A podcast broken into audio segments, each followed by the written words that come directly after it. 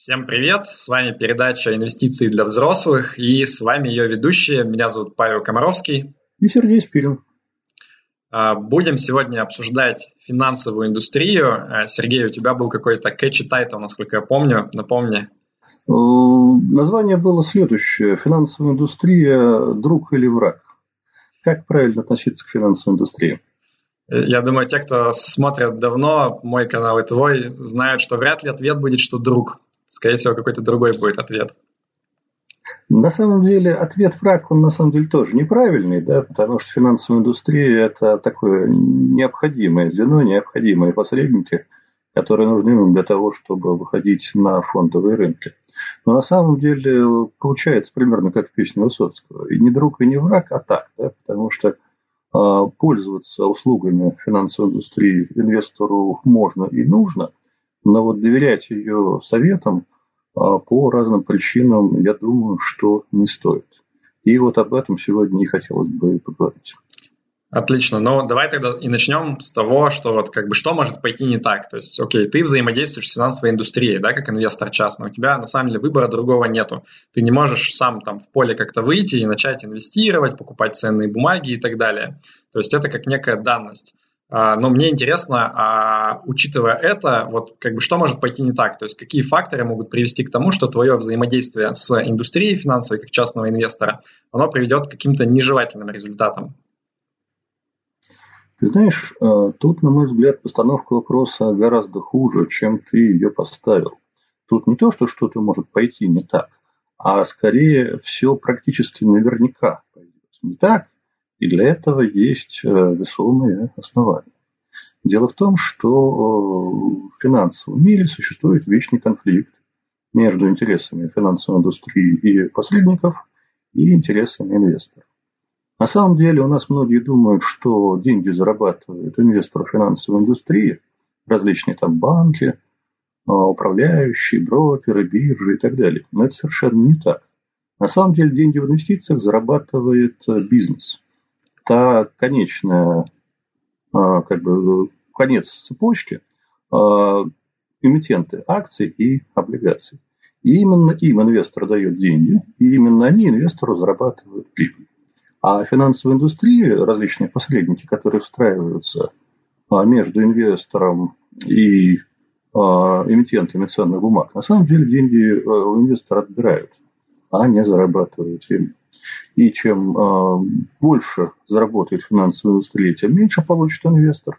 Чем меньше зарабатывает финансовая индустрия, тем больше получит инвестор. Поэтому у тех, кто вот в эту цепочку встраивается, получается э, явное, понятное совершенно желание отобрать у инвестора как можно больше. Приводит это к тому, что э, они стараются увеличить собственную прибыль, максимизируют собственную прибыль, и минимизировать при этом прибыль инвестора, к сожалению.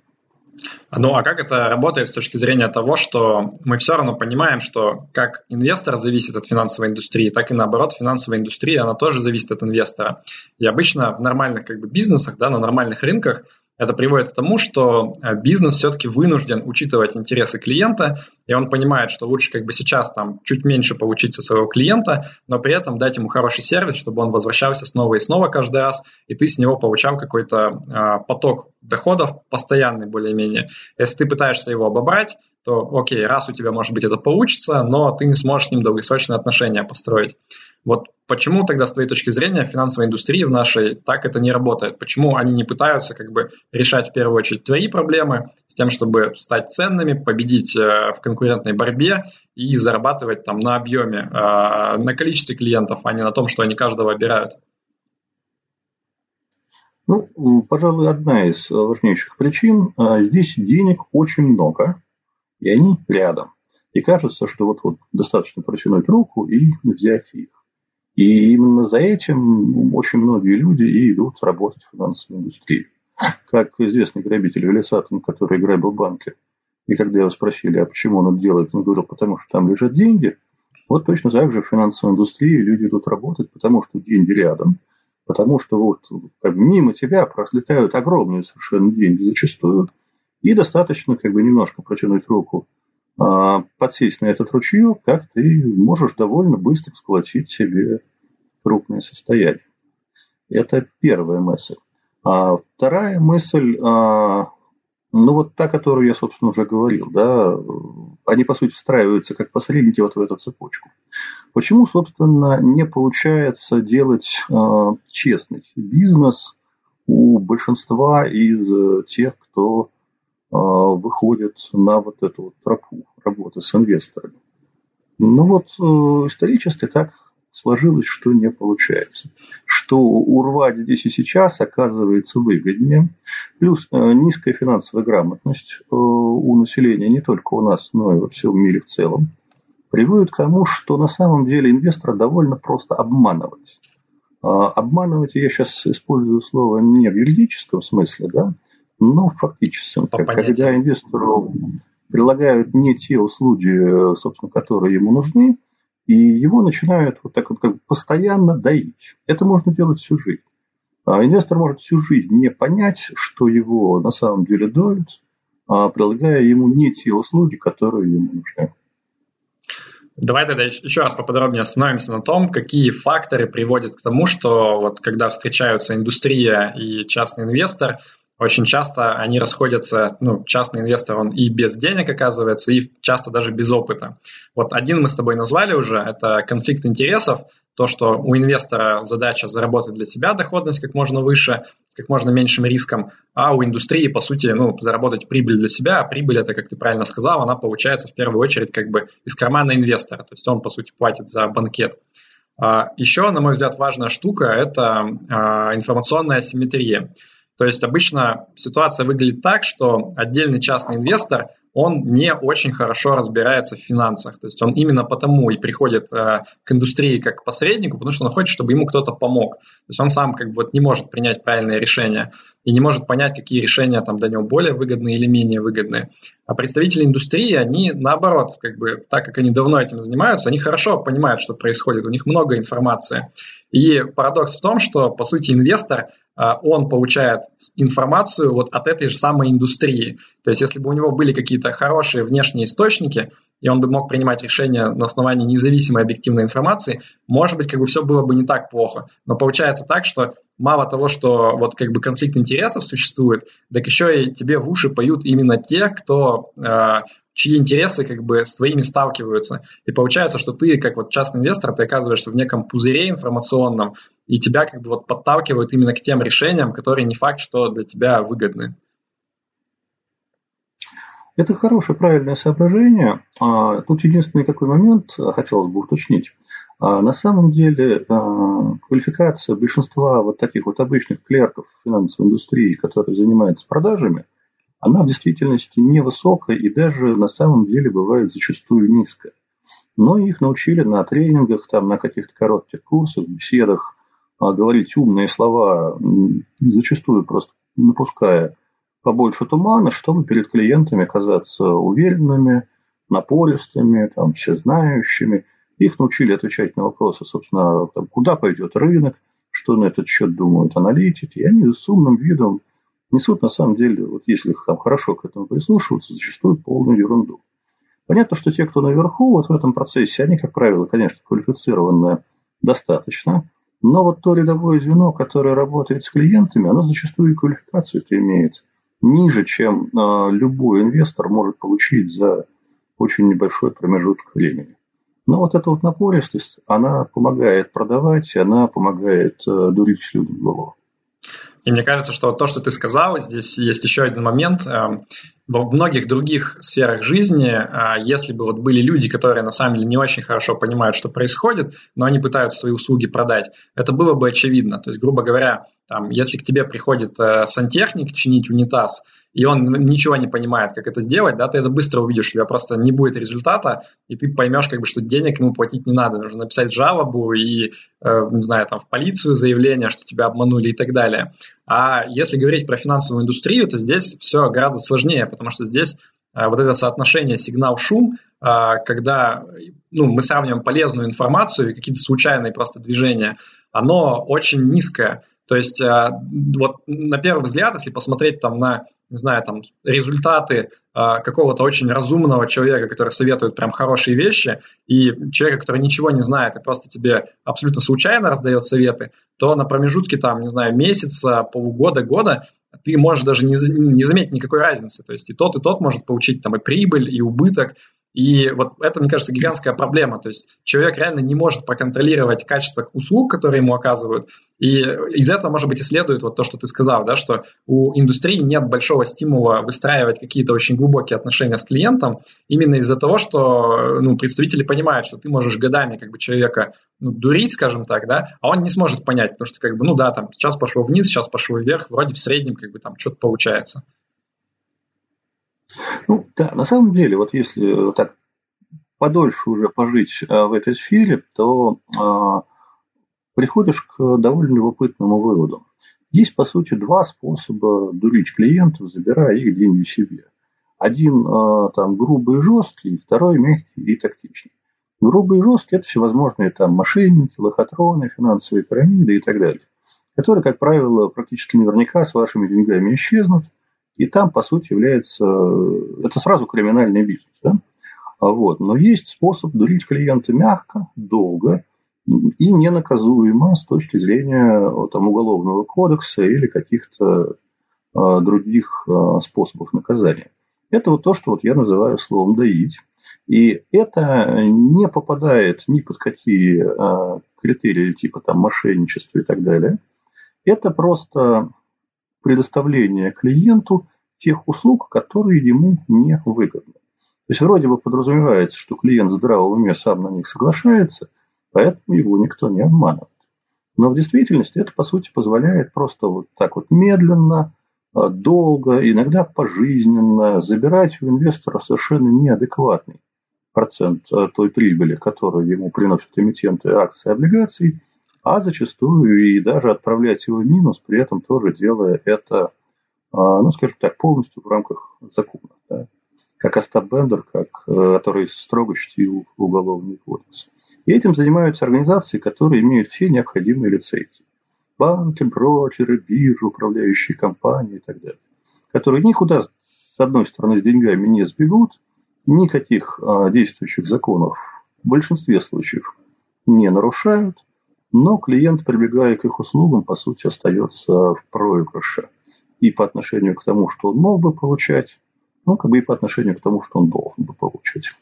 Ну, а почему как бы власти бездействуют, скажем так. То есть вот у нас же есть, не знаю, там э, организация защиты потребителя. Я понимаю, что если я пришел в магазин, купил там, не знаю, зубную пасту неправильную, и она мне плохо служит, я могу пожаловаться. И вроде как накажут там производителя или продавца и так далее. Вот здесь почему нет каких-то способов организованно со стороны, например, государства заставить э, фирмы действовать в том числе в интересах э, клиентов в первую очередь? Ну, смотри, я давно, давно за всем этим наблюдаю. Во-первых, на мой взгляд, государство сейчас по-другому видит свои задачи в этой сфере, отлично от того, что я рассказывал. Государству важнее, чтобы там люди не выходили с митингами на улице, не кричали «верните наши деньги» и так далее. Они это будут делать в случае, если их кинут грубо, ну вот какой-нибудь там Мавроди, Медов, там рухнувший банк и так далее.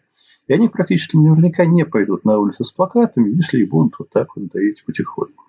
Поэтому все наши вот там Роспотребсоюзы и подобные организации, они, как правило, в основном занимаются э, защитой населения от откровенных жуликов, да?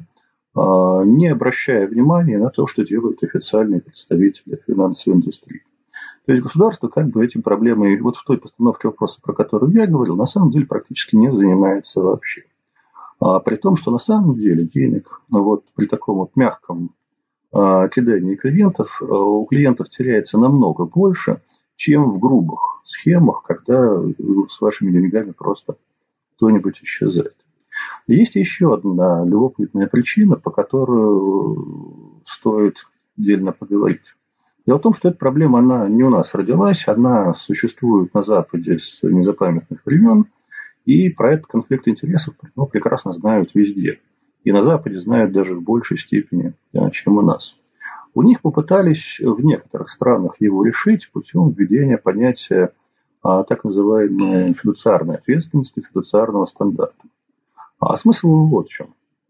Вообще э, в классической парадигме бизнеса принято, что бизнес должен в первую очередь думать о своих собственных интересах, а не об интересах своих клиентов. То есть, если ты приходишь там, в автосалон, который торгует автомобилями, и у этого салона висит там значок Mercedes, то его продавец, разумеется, никогда не будет рассказывать о том, что это вот по этому критерию Mercedes там проигрывает BMW, Ford, Volvo или кому-то еще. Он не обязан это делать, вот, и он этого и не делает. Точно так же и во многих других сферах деятельности, вот те же там сантехники, они не обязаны предлагать вам наилучшее решение. Они зачастую просто предлагают вам собственные услуги. Но есть сферы деятельности, в которых вот такой порядок вещей становится, а, скажем так, особо критичным. Это в первую очередь медицина, потому что если там врач будет думать в первую очередь о собственной прибыли, а не о здоровье клиента, то он просто начнет предлагать ему наиболее дорогостоящие таблетки, вместо того, чтобы вообще его пытаться вылечить. Это по факту происходит, как бы я насколько знаю. Есть реально как бы коммерческие клиники, ты приходишь, тебе начинают там назначать 100-500 исследований дорогостоящих, которые вообще не нужны на самом деле.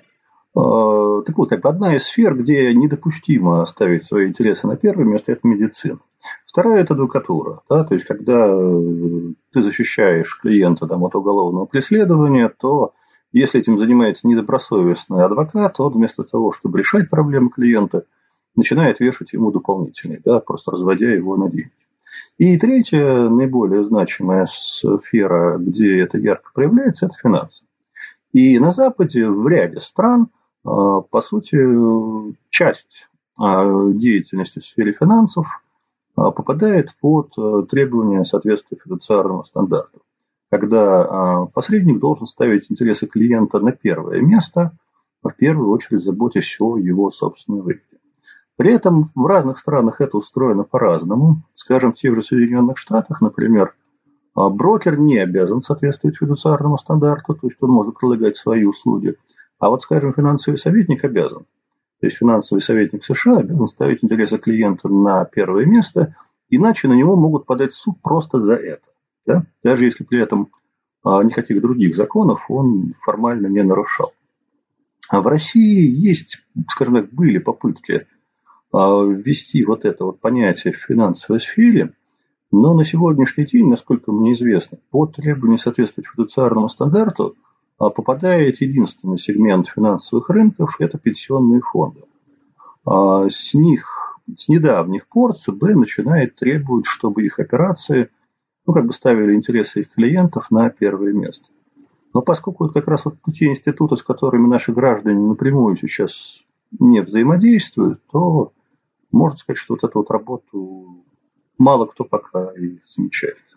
Но ну, ни это... советники, ни брокеры не обязаны сейчас соответствовать это, это в принципе вообще как может работать? То есть вот, ну, я даже в Америке с трудом не всегда понимаю, да, то есть как можно доказать, что человек там не совсем окончательно в твоих интересах действовал, да, то есть там же всегда можно придумать какие-то обоснования, почему вот все-таки тот вариант, который он предложил, это казалось там лучше, чем альтернатива какая-то. Но в Америке я еще верю, что там можно засудить. Вот в России я вообще как бы с трудом представляю, что ты можешь там, ну, понимая, как работает наша судебная система, что ты можешь ожидать, даже если у нас введут такое, что ты реально будешь вот как частный там клиент выигрывать как-то суды каким-то образом. Если против тебя выступают как раз вот представители более могущественной индустрии, там, у которых юристы лучше, которые могут там э, где надо, скажем так, решить вопрос и так далее. Ну, понимаешь, я не готов сейчас обсуждать там особенности нашей судебной системы. Немножко мы выйдем явно за рамки передачи. Вот. Но, по крайней мере, в тех же Штатах, там и в некоторых других странах, это прописано в законе.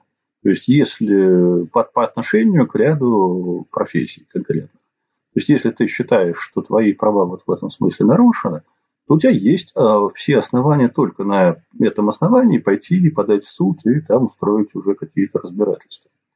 У нас это фактически сейчас невозможно, потому что ну, никто и не обязан ставить интересы клиента на первое место э, в финансовой сфере, увы.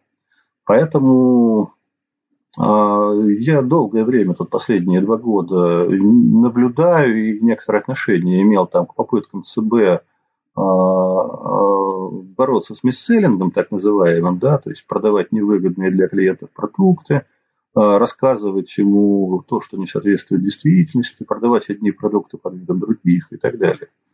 По сути, скажем, у того же Центробанка при отсутствии такого закона нет подходящих средств заставить финансовую индустрию работать во благо клиентов. Причем закон не требует, и, и что с ними делать? Почему закон Можно попытаться прописывать формальные инструкции какие-то для каждого отдельного конкретного частного случая, да? Но вот как показывает практика, серьезно это не помогает. А почему закон-то не принимают? Вроде как бы звучит логично. В Америке уже сделали. Мне кажется, у нас ну, умеют более-менее брать и копировать то, что работает там из законодательства других стран. Ну, ты знаешь, это совсем не ко мне вопрос. Это даже вопрос даже не к ЦБ, а к законодателям. Вот. Э, не готов за них сказать сейчас, почему этим никто не занимается. Окей. Ну, или там не занимаются так, чтобы какие-то были реальные последствия. Ок, ну смотри, э, я тогда предлагаю обсудить, вот э, мы суть проблемы обозначили, да, что есть конфликт интересов, есть асимметрия информации, а законодательство сейчас не очень хорошо работает в этом направлении. Я предлагаю обсудить, а, а что вот как бы нам делать хорошо. Все-таки мы как начали с того, что нам все равно нужно взаимодействовать с финансовой индустрией, как бы от этого никак не избежать. Условия не самые для нас хорошие. Я предлагаю сконцентрироваться на том, а, какие как бы, действия нам нужно предпринять, как вот индивидуальным людям, отдельным инвесторам, чтобы не оказаться в дураках, а ну, как бы извлекать ту пользу, которая возможна из финансовой индустрии, и не попадаться на, на те удочки, которые для нас расставляют. А, вот с этой точки зрения я накидал как бы там несколько своих тезисов, хотел услышать, что ты про это думаешь.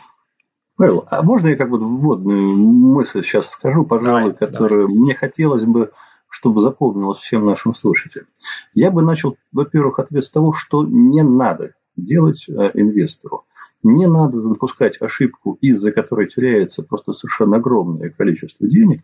Не надо обращаться к представителям финансовой индустрии – за советами, куда вам инвестировать.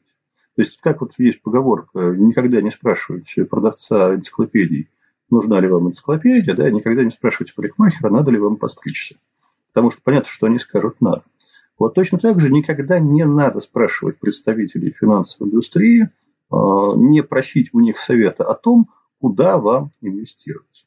То есть а, здесь надо совершенно четко различать, что есть услуги, которые они оказывают, и эти услуги могут быть там в ваших интересах, не в ваших интересах. Вы можете из них выбрать то, что в ваших интересах. Есть советы, которые они дают.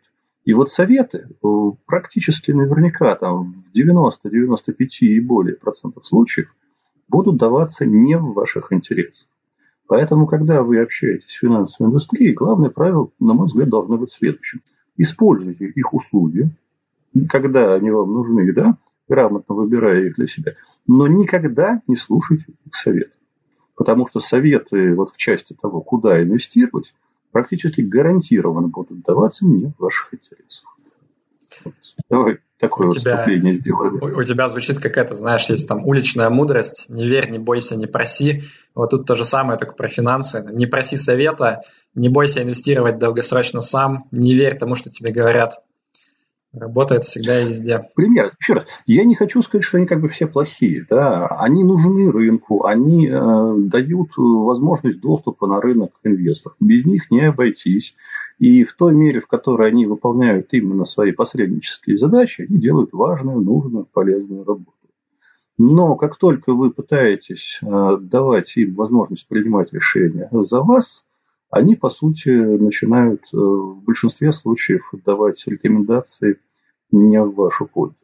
Причем есть два способа сделать это. Да, первый такой грубый, это просто продать вам продукты с максимальными комиссиями.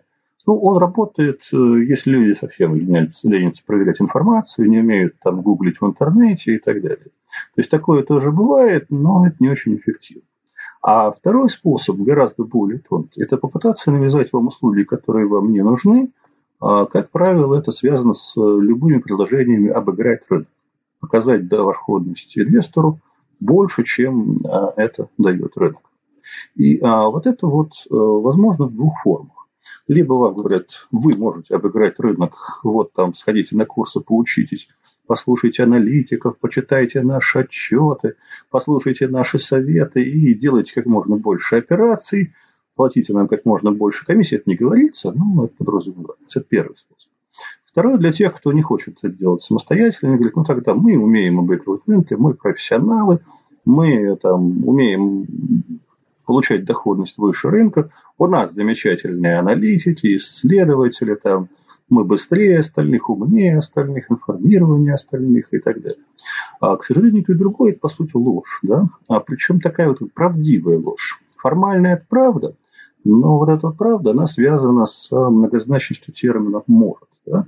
Когда вам говорят, что мы можем обыгрывать рынок или вы можете обыгрывать рынок, вопрос в том, что понимается под этим словом «может». Может – это любая вероятность от нуля до 100 чуть больше нуля до чуть меньше 100%.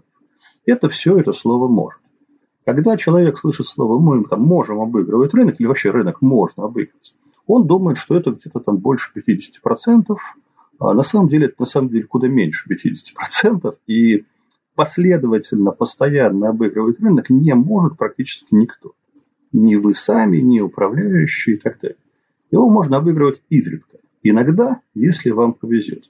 И вот эта вот игра слов, да, вот одни люди говорят, что может, это значит будет, а на самом деле может, это значит вам иногда может повести.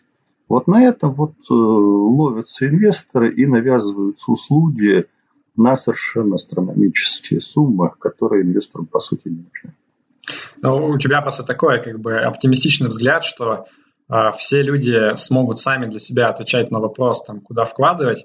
К сожалению, ну, исходя из моего опыта, все-таки вот эта вот услуга, которую финансовая индустрия продает потому, чтобы вселить в сердце инвестора уверенность, это, по сути, основное, что нужно людям. То есть многие люди, они не против как бы думать о том, что да, действительно нужно там сберегать, да, действительно нужно не просто под матрас деньги засовывать, нужно куда-то инвестировать, чтобы они работали.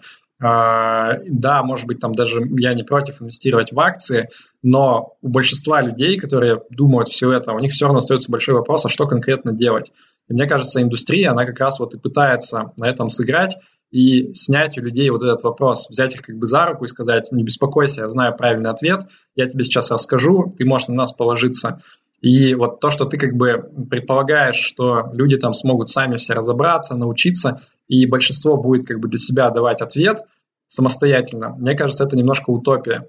И в этом смысле, а, ну, я понимаю, например, вот зачем нужны финансовые советники, почему это так развито на Западе, что это те люди, которые помогают а, обычным людям, которые не сильно а, погружены в этот процесс, не сильно разбираются, они им помогают принимать все-таки, ну, когда-то более-менее разумные решения, да, ценой того, что они там какую-то комиссию за это берут.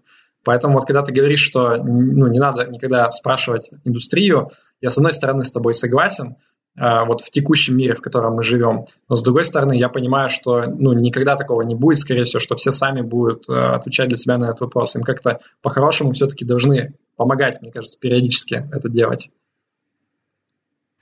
Понимаешь, я довольно плотно, наверное, ты знаешь, э, как бы нахожусь в индустрии финансовых советников, там имею с ней дело, то есть я очень хорошо представляю ситуацию с финансовыми советниками в России. А, к сожалению, попытка найти советников, которые будут работать в ваших интересах, а, практически не имеет шансов на успех. Ну, то есть, как бы вероятность того, что вы попадете на советника, который именно в ваших интересах будет давать советы, а, не думая там про свой карман в первую очередь, она мизерна. То есть, с вероятностью там 90-95% вы попадете на продавца, который как бы он вроде бы будет вас вести к цели, да, но забирая неадекватно много за свои услуги и давая советы такие, которые будут максимизировать его прибыль, а не вашу. Поэтому, понимаешь, я понимаю, что человеку неподготовленному кажется, что инвестировать это сложно, научиться этому там нельзя или слишком сложно, но вот поверь, а, это не ракетостроение, и а, на самом деле – при этом это одна из важнейших задач а, жизни, которая определяет качество жизни человека. На мой взгляд, уделить там несколько недель тому, чтобы в базовом виде разобраться с этими вопросами, это необходимость в современном мире.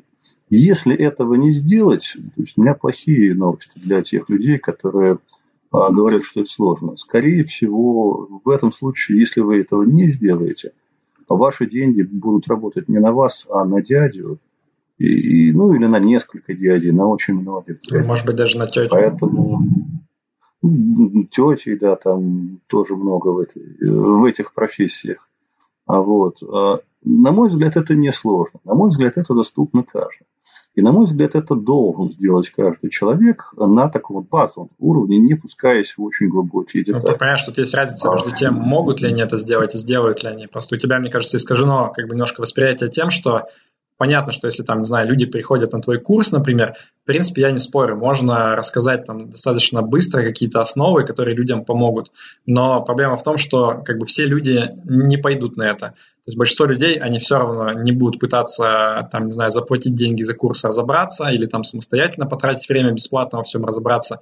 Большинство людей, как бы, у них на это нет ни времени, ни желания, они будут заниматься чем-то другим все-таки. Я предполагаю, что вот если все-таки как-то подчинить нашу финансовую индустрию, принять правильное законодательство, воспитать некое новое поколение финансовых советников, то я все-таки вижу определенную ценность в их деятельности. Если, ну, как бы, но не в текущем варианте, скорее всего. Понимаешь, э, это до сих пор не удавалось. Не только у нас, но и на Западе, в общем-то. То есть, э, понятно, что идея вроде бы благая, но вот э, насколько я знаю ситуацию, там не только у нас, но и на Западе, Само это не будет. И силами государства это с огромной вероятностью при нашей жизни тоже не будет. Возможно, эта задача просто не имеет э, решения сверху вообще. А, скорее всего, на мой взгляд, эта задача имеет решение только снизу. Понятно, что всегда будут люди, которые там не хотят этим заниматься – значит финансовая индустрия и дальше будет продолжать как бы разводить инвесторов а, на деньги, как она это делала последние много-много десятилетий или даже столетий. Ок, давай тогда вернемся к моему все-таки, к моим семи тезисам, mm-hmm. как выжить в этом сложном мире. А, значит, давай смотри, попробуем. первое, что я предлагаю, нужно обязательно вот включать режим вредной дотошной бабки. То есть, э, мне кажется, большая проблема заключается в том, что когда вот этот человек неопытный, который мало разбирается в финансах, сталкивается с этими людьми в костюмах, с галстуками, там, в очках, они себя чувствуют очень неуютно. То, что вот они плохо разбираются, плохо понимают, а тут человек сыплет терминами и так далее. И люди очень часто не готовы как-то вот свое это незнание обнажать и задавать какие-то глупые вопросы там и так далее. И мне кажется, что здесь нужно наоборот иметь вот качестве идеала такую, знаете, бабушку в сберкассе, которой там чуть-чуть не досчитали 3 копейки, и вот ей совершенно наплевать, как бы она не будет стесняться, она будет э, спрашивать свои вопросы, неважно, глупые нет, до тех пор, пока ей как бы не объяснят, э, все-таки правильно посчитали, неправильно и так далее. И особенно вот это связано с тем, что если вас специально пытаются поставить в ситуацию, когда э, ну вот там вы задаете вопрос и вам отвечают в стиле там, ах, неужели вы не понимаете этого? Это там фьючерсный опцион, который в контанго входит, и как бы смотрят на вас так, как будто бы вот вы должны понимать, это первый признак того, что вас пытаются задурить. Потому что те, кто с вами разговаривают на понятном простом языке, как бы это те, кто, скорее всего, ну, как бы на вашей стороне. Если вам пытаются запудрить мозги и как-то более сложно объяснить то, что можно объяснить проще, это значит, что, скорее всего, вас вот куда-то ведут не туда. Павел, ну вот смотри, мне кажется, сейчас сам себе немножко противоречишь. Ты вот только что мне говорил, что получить образование – это сложно, люди на это не пойдут, и предлагаешь задавать вопросы, ну, условно говоря, не отходя от кассы финансовой индустрии. Да? То есть вместо того, чтобы получить информацию от людей, которые готовы давать в ваших интересах, ты, по сути, предлагаешь идти к продавцам и пытаться им задавать вопросы, получить какое-то тоже, в общем, что что-то типа образования, но от людей, которые заведомо не хотят, не заинтересованы давать вам правдивую информацию. Вопрос, что из этого получится, да? То есть, если человек настроен на то, чтобы ваши деньги потихоньку забирать себе, будет ли он заинтересован в том, чтобы давать вам правдивые ответы на ваши вопросы? На мой взгляд, не будет. Поэтому тут смотри, я поддерживаю тезис, что там вопросы задавать надо, но большой вопрос а в том, кому их задавать. А, не надо спрашивать, э, ну, как бы у работника, там, брокера, управляющей компании и так далее – потому что с большой вероятностью их ответы будут даваться не в ваших интересах. Лучше все-таки спрашивать там, где вас будут готовы обучать именно для вас давая информацию в ваших интересах. Ну, просто мой следующий пункт как раз про это. Может быть, мы немножко про разные вещи говорим. Я говорил не про то, что ты как бы задаешь вопросы в стиле там, объясните мне более подробно, куда пойдет там доллар через месяц. Я скорее про какие-то фактические вещи. То есть, как ты правильно сказал, большинство представителей финансовой индустрии, они все-таки действуют там в рамках правового поля, и они как бы не хотят нарушать закон, и они, в принципе, ну, не должны и стараются никогда не врать как бы откровенно. То есть, если ты там в банке или у брокера задаешь прямой вопрос какой-нибудь там, например, про размер комиссии или э, про какие-то пункты договора, то по-хорошему тебе как бы, ну, не должны врать. И чаще всего так и не происходит. Поэтому мой был именно, наверное, посыл в том, что нужно пытаться докопаться максимально до сути с точки зрения вот вообще конкретно, какие условия договора, в которые ты вступаешь, а, какие там вещи написаны мелким шрифтом а, и так далее а, а не то, что вот мы как бы просто им задаем вопрос и верим. И как раз вот в продолжении этого мой следующий пункт второй, это про то, что... А, Сейчас, при... а можно я прокомментирую, пока, пока, пока ты к следующему вопросу не пришел? Понимаешь, очень важно в том, какие вопросы задавать. То есть, как бы правильный вопрос содержит всегда, всегда половину ответа. Если человек приходит и задает вопрос, куда пойдет доллар, купить него или продать, он в принципе не имеет шансов получить правильный ответ на свой вопрос. Да? Если вопросы про комиссии, они смысл имеют, их задавать можно, это правда. Но для того, чтобы задавать вопрос про комиссии, для этого уже нужно понимать, что комиссии – это важнейшая вещь, которая влияет на вашу доходность. Да? То есть, для того, чтобы начать задавать грамотные вопросы, человеку уже должен быть определенный бэкграунд до того, как он пришел и стал задавать вопросы там, кому-то. Да? Иначе большинство, 90% наших людей, они задают вопрос, куда пойдет доллар – и там что мне лучше купить, э, э, Роснефть или Нурники. И у них в принципе нет шансов получить хорошие правильные ответы, потому что они вообще не те вопросы задают. Понимаешь? С этим я, конечно, не спорю. Э, тут как бы спорить сложно с этим, что, ну, опять же, понимаешь, с определенного уровня понимания ситуации у тебя человеку и вопросов как бы задавать не придется. Поэтому я здесь, мне как бы сложно сказать, как это вложить в головы других людей, да, то есть ты в любом случае действуешь из, из того уровня понимания, который у тебя сейчас есть. А, то, только через первоначальные знания, а больше никак. То есть как бы у него нет шансов научиться задавать правильные вопросы, если он просто задает их туда, брокеру условно, да. Он не научится задавать правильные вопросы вообще. Что брокер не заинтересован в том, чтобы ему задавали правильные вопросы про комиссию. Вот проблема-то в чем. Окей, ну давай двинемся к следующему пункту. То есть вот исходя из того, что ты сказал, на мой взгляд, э, каждый раз, когда ты взаимодействуешь с представителями индустрии, и речь идет про там, ну, не какие-то копеечные вложения, да, а ты там думаешь про какое-то решение, которое для тебя означает более-менее существенные деньги. Вот э, мне кажется, что в этом случае нужно абсолютно в любом случае всегда искать какое-то независимое мнение. Второе, а может быть даже третье, в зависимости от серьезности суммы. То есть вы должны найти какого-то эксперта, про которого вы абсолютно точно знаете, что он никак не связан вот с этим э, посредником, с этим представителем индустрии, который вам пытается продать продукты или услуги, и э, этот человек, он как бы никак, ему будет ни холодно, ни жарко от того, какое то решение примешь, и вот у этого человека, лучше у нескольких, посоветоваться и спросить, вот как бы, может быть, даже за деньги это сделать, какие могут быть подводные камни, стал бы он сам вступать в этот контракт и так далее. И мне кажется, э, здесь большая проблема в том, что как бы как найти этого человека, да, которому ты более-менее доверяешь, это на самом деле, ну, как бы не так просто. Но мне кажется, даже если вы найдете как бы не идеального э, какого-то эксперта, да, просто за счет того, что он будет независим от первого, э, это уже будет полезно. Ну, смотри, вот опять же, мы сейчас к тому же вернемся. А вопрос в том, какие вопросы при этом задаются. Ну, хорошо, допустим, мы не спрашиваем, куда пойдет доллар. Допустим, мы уже пришли к конфликтам. Какого брокера мне выбрать? Там, брокера А или брокера Б? Какой из них там лучше проводит сделки, там дешевле и так далее. А, Все хорошо. Вот на такие вопросы уже можно пытаться искать ответы, там, спрашивая мнение у разных людей, там где-нибудь на форумах, в чатах, в соцсетях, там, ну, читая различные статьи и так далее. Но проблема в том, что вот эти вопросы, это не вопросы как бы первого уровня, на которые надо искать ответы. А вопросы вот э, правильные, там, какое распределение активов мне сформировать, к примеру, да, это вообще не тот вопрос, к которому человек сам может прийти, чтобы его начать задавать. К сожалению. Понимаешь? Поэтому, когда вот если вопросы ставятся неправильно, то там ни второе, ни третье, ни четвертое мнение не поможет найти правильный ответ. Вот беда-то в чем. Ну, смотри, ты все сводишь к тому, что, типа, ничего делать не надо, надо просто самообразовываться.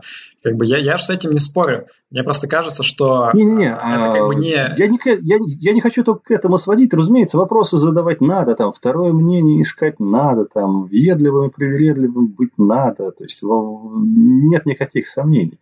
Но все это должно накладываться на некий базис, да, с которого вы уже правильно задаете вопросы, правильно выбираете, кому их задавать, да, и дальше уже начинаете собирать какие-то там мнения а, по интернету или среди знакомых. Вот. Если вот этого как бы бэкграунда нет, то, понимаешь, вот все э, попытки там казаться въедливым, вопросы задавать, там проверять, перепроверять, это все здорово, но без базиса оно не поможет. Ну, смотри, я просто с этим не спорю. Мне кажется, мы все время к этому возвращаемся, как будто бы у нас здесь есть какое-то ну, разногласие. Я однозначно за то, что люди должны заниматься финансовым самообразованием, им нужно глубже понимать, как все это работает, и ну, как бы как-то работать в этом направлении.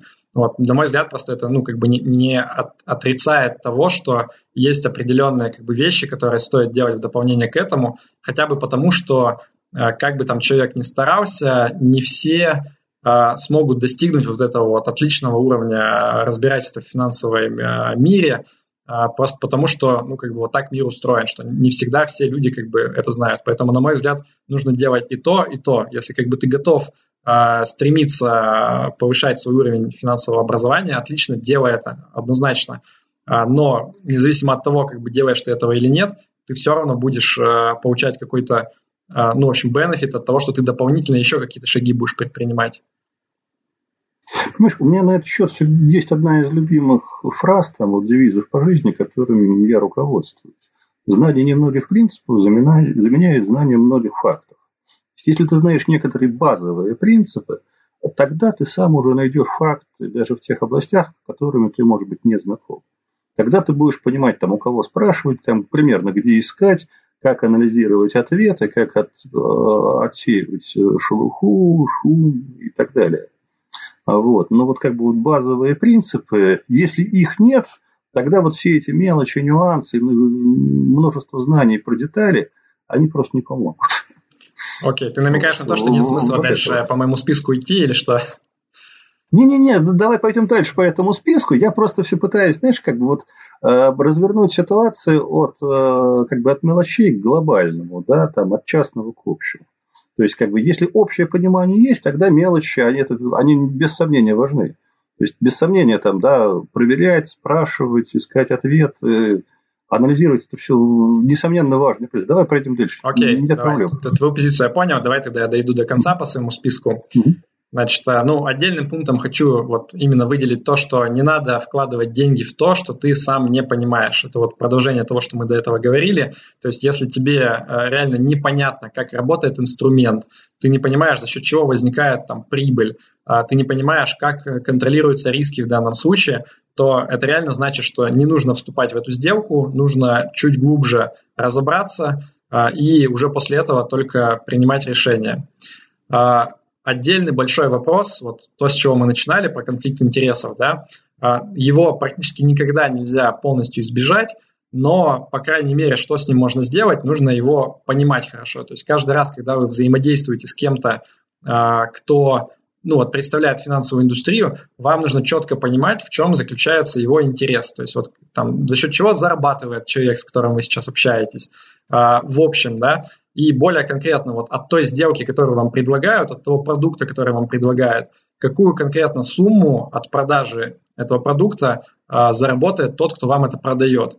А, причем здесь нужно учитывать как прямые комиссии, которые пойдут в карман человеку, так и какие-то косвенные вещи, которые как будто бы ну, не за ваш счет происходят, но тем не менее косвенно за ваш счет. То есть, когда, например, вам продают продукт, и э, автор этого продукта чужого он дает так называемый там кикбэк или, э, в общем, некий откат продавцу, просто вот за счет того, что он помог ему продать это.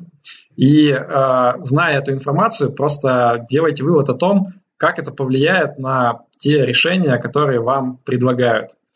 А, еще дополнительный пункт, э, который хотел сказать, это про то, ну, насколько, скажем так, человек готов сам следовать тому, что он говорит. То есть у нас вот в России, насколько я знаю, очень много различных фондов есть, там, управляющих, которые э, ну, продают какие-то услуги доверительного управления, например, или там активного управления капиталом, но при этом они сами не вкладывают свои деньги туда же, э, ну, куда они продают своим клиентам. Да? То есть, например, если есть какой-то управляющий фондом, у которого не вложена более-менее существенная часть в свой же фонд, его собственного капитала, то, на мой взгляд, это прямо вот как бы большой звонок того, что, э, ну, видимо, как бы он не верит в то, что это какую-то ценность имеет. Поэтому, ну, мне кажется, важно спрашивать у людей все-таки, э, действуют ли они сами со своими деньгами так же, как они советуют другим. Ну, давай я прокомментирую сразу оба утверждения. Я попытался не встревать э, в монолог, хотя лучше было бы, наверное, встретить. Потому что как бы два разных вопроса, которые оба хотелось бы прокомментировать. На первый, по поводу комиссий, а, откатов и так далее. Да? Для того, чтобы задавать этот вопрос, нужно понимать, а какие эти комиссии бывают. Потому что если просто взять, задать в лоб вопрос – а что ты с этого получишь, в большинстве случаев правдивого ответа не будет, и клиент просто не сможет понять, что ему дают не всю информацию. Ему будут давать правдивую информацию, но, скорее всего, не всю, а не упоминая просто про какие-то моменты. И если человек не понимает, собственно, вот что именно надо спрашивать, на что обращать внимание, то просто вопрос в лоб, а что ты на этом заработаешь, он не даст практически никогда понимания, что же на самом деле будет. И последний вот этот вот тезис а, относительно того, что тот, кто продает продукты, должен сам на своей шкуре влезать вот в эти вот продукты. А, к сожалению, это тоже не самый лучший критерий, на мой взгляд, потому что если человек на продажах зарабатывает в несколько раз больше, чем теряет, допустим, на плохом продукте, то невыгодно, может быть, на небольшую сумму тоже купить этот продукт. И более того, продавцы обычно так и делают. Любые, например, MLM-щики, как бы любые MLM-сети построены на том, что сначала человека заставляют, по сути, купить продукт, чтобы потом он гордо говорил клиенту, да, я вот это вот тоже купил, я сам этим пользуюсь, мне это так нравится и так далее. Точно так же я знаю кучу, например, там консультантов у нас, которые говорят, я вот купил вот этот продукт сам, я вложил в него свои деньги, я там так им доволен, ла-ла-ла-ла-ла-ла-ла-ла, вот, но при этом, там, зная немножко, что стоит за этим, я понимаю, что на продажах этого продукта зарабатывает в десятки раз больше, чем теряет на том, что в его собственные деньги в этот невыгодный продукт вложен. Поэтому, увы, но вот не будет этот критерий работать в чистом виде, не позволит он, а, даже если вы получили от человека такой вот восторженный ответ, да, я сам это купил, я уже 10 лет инвестирую туда, и вот у меня там все хорошо, а, не факт, что это говорится не ради того, чтобы просто продать. И не факт, что на продажах он не заработает несколько раз больше, чем на самых вот этих вот инвестициях. Согласен. Здесь для меня скорее это как отрицательный критерий. То есть тот факт, что человек там, может продемонстрировать, что он сам этим пользуется, это не значит, что это хорошая вещь. Но э, если человек как бы э, говорит, что он сам этим не пользуется, он не может хотя бы этого сказать, на мой взгляд, это будет как бы отрицательным каким-то звоночком само по себе в том числе. Ну, Павел, тут еще смотри, как, опять же, с другой стороны зайдем, да. А все же люди разные, им всем разные решения нужны. То есть, я, если ко мне приходит клиент, который совершенно не похож на меня по своим задачам, целям, там, отношениям к риску и так далее, а я могу предлагать ему для него подходящие решения, которыми сам не пользуюсь и не буду. То есть, как будто в этом я тоже большого криминала не вижу. И да, я ему честно скажу, что вот сам я вот в этом не участвую, не пользуюсь, но у тебя немножко там другие условия, другие задачи, поэтому тебе, наверное, лучше всего подойдет вот это. Тут тоже такая палка о двух концах. Ну, мы тут с тобой обсуждали в прошлом видео, то есть у нас немножко разный подход к этому. Мне кажется, что э, ну, не совсем я согласен с твоей политикой по отсутствию прозрачности, но я предлагаю здесь это как бы не обсуждать, это немножко за рамки выходит. Не, не, а... Давай не, не начинать этот разговор в очередной раз. Да, да. Нас не поймут. Полчаса какую-то фигню обсуждали там про Сергея Спирина. Давай я последние два тезиса закину. То есть то, что, на мой взгляд, вот важно понимать. Первое. Шестое, точнее уже. Если тебе что-то настойчиво пытаются продать, а, прям вот за тобой бегают и пытаются что-то вот тебе всучить, то это прям большой признак того, что а, для тебя это гораздо менее выгодная сделка, чем для продавца. То есть идея здесь в том, что ну, как бы вот все эти усилия по продвижению, по рекламе, по активной продаже, это все на самом деле стоит достаточно больших денег для тех, кто продает. И если как бы компания или там представитель фининдустрии, он готов тратить эти деньги на продвижение, значит, что он каким-то образом хочет эти деньги отбить. А отбить, как мы знаем, он может чаще всего вот за счет одного человека, за счет инвестора. Поэтому вот каждый раз, когда к вам прям пристают настойчиво и предлагают, вот возьмите, это прям очень выгодная штука, это прям самый большой звонок того, что нет, наверное, не нужно соглашаться, потому что реально выгодные штуки, они абсолютно как бы ну, бесполезны в плане прибыли для фининдустрии, и их поэтому никто не предлагает. Они вот как бы просто лежат, и те, кто знают, они могут прийти это и взять.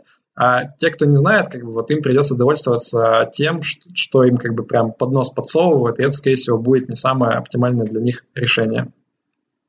Ну, вот смотри, вот с этим тезисом я готов согласиться без комментариев вообще, с ними я согласен полностью. Вот, да, действительно, если вам что-то настойчиво продают, значит, скорее всего, здесь что-то не так.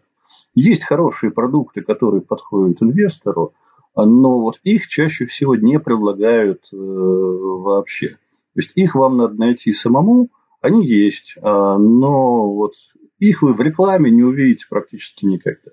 Если же вам что-то настойчиво рекламируют, советуют, навязываются путем спама и так далее, то, скорее всего, вам продают что-то не в ваших интересах. Ну и продолжение предыдущего пункта еще это то, что а, вот каждый раз, когда вам дают какое-то, делают предложение, которое звучит слишком хорошо, чтобы быть правдой, скорее всего, так оно и есть. То есть вот когда речь идет про то, что будет большая доходность, риск минимальный, прям вот, вот настолько идеально, что хочется согласиться сразу и бесповоротно, это тоже вот один из самых главных признаков того, что где-то здесь есть какая-то а, не хочу материться, мы договорились, что не будем в нашей программе этого не делать. Надо. В общем, какая-то обманка, скажем так. А, то есть э, и, и, и проблема именно в том проистекает, что как бы задумайтесь, от кого вы это слышите. То есть ладно бы, если бы это был какой-то мега независимый источник, да, и которому там можно доверять, но вы-то слышите именно от того, кто хочет продать вам эту штуку. То есть здесь как раз вступает в силу и там конфликт интересов, и асимметрия информации. То есть сам факт того, что вот вам это говорят, ну, как бы это не значит абсолютно ничего. То есть вам не могут говорить ничего другого. Просто потому, что вот точно так же, когда ты приходишь в какой-нибудь там а, инвестиционный отдел банка, да, который занимается продажей пифов, и ты видишь там, значит, вот на, а, на кассе, когда стоишь а, на стойке, там разложены всякие бумажки с какими-то красивыми графиками фондов, и ты всегда видишь, что эти фонды, они почему-то всегда растут, заразы. Ни разу не приходил в банк, чтобы я увидел, что там график падает. Почему-то все растут. Как так? Ну, как бы все просто. Если у них там десяток фондов, то, конечно, ты всегда можешь выбрать парочку, которые будут красиво расти за последние два года. Поэтому, как бы, вот вообще реально нет смысла верить тому, что вам рассказывают, вешают лапшу на уши.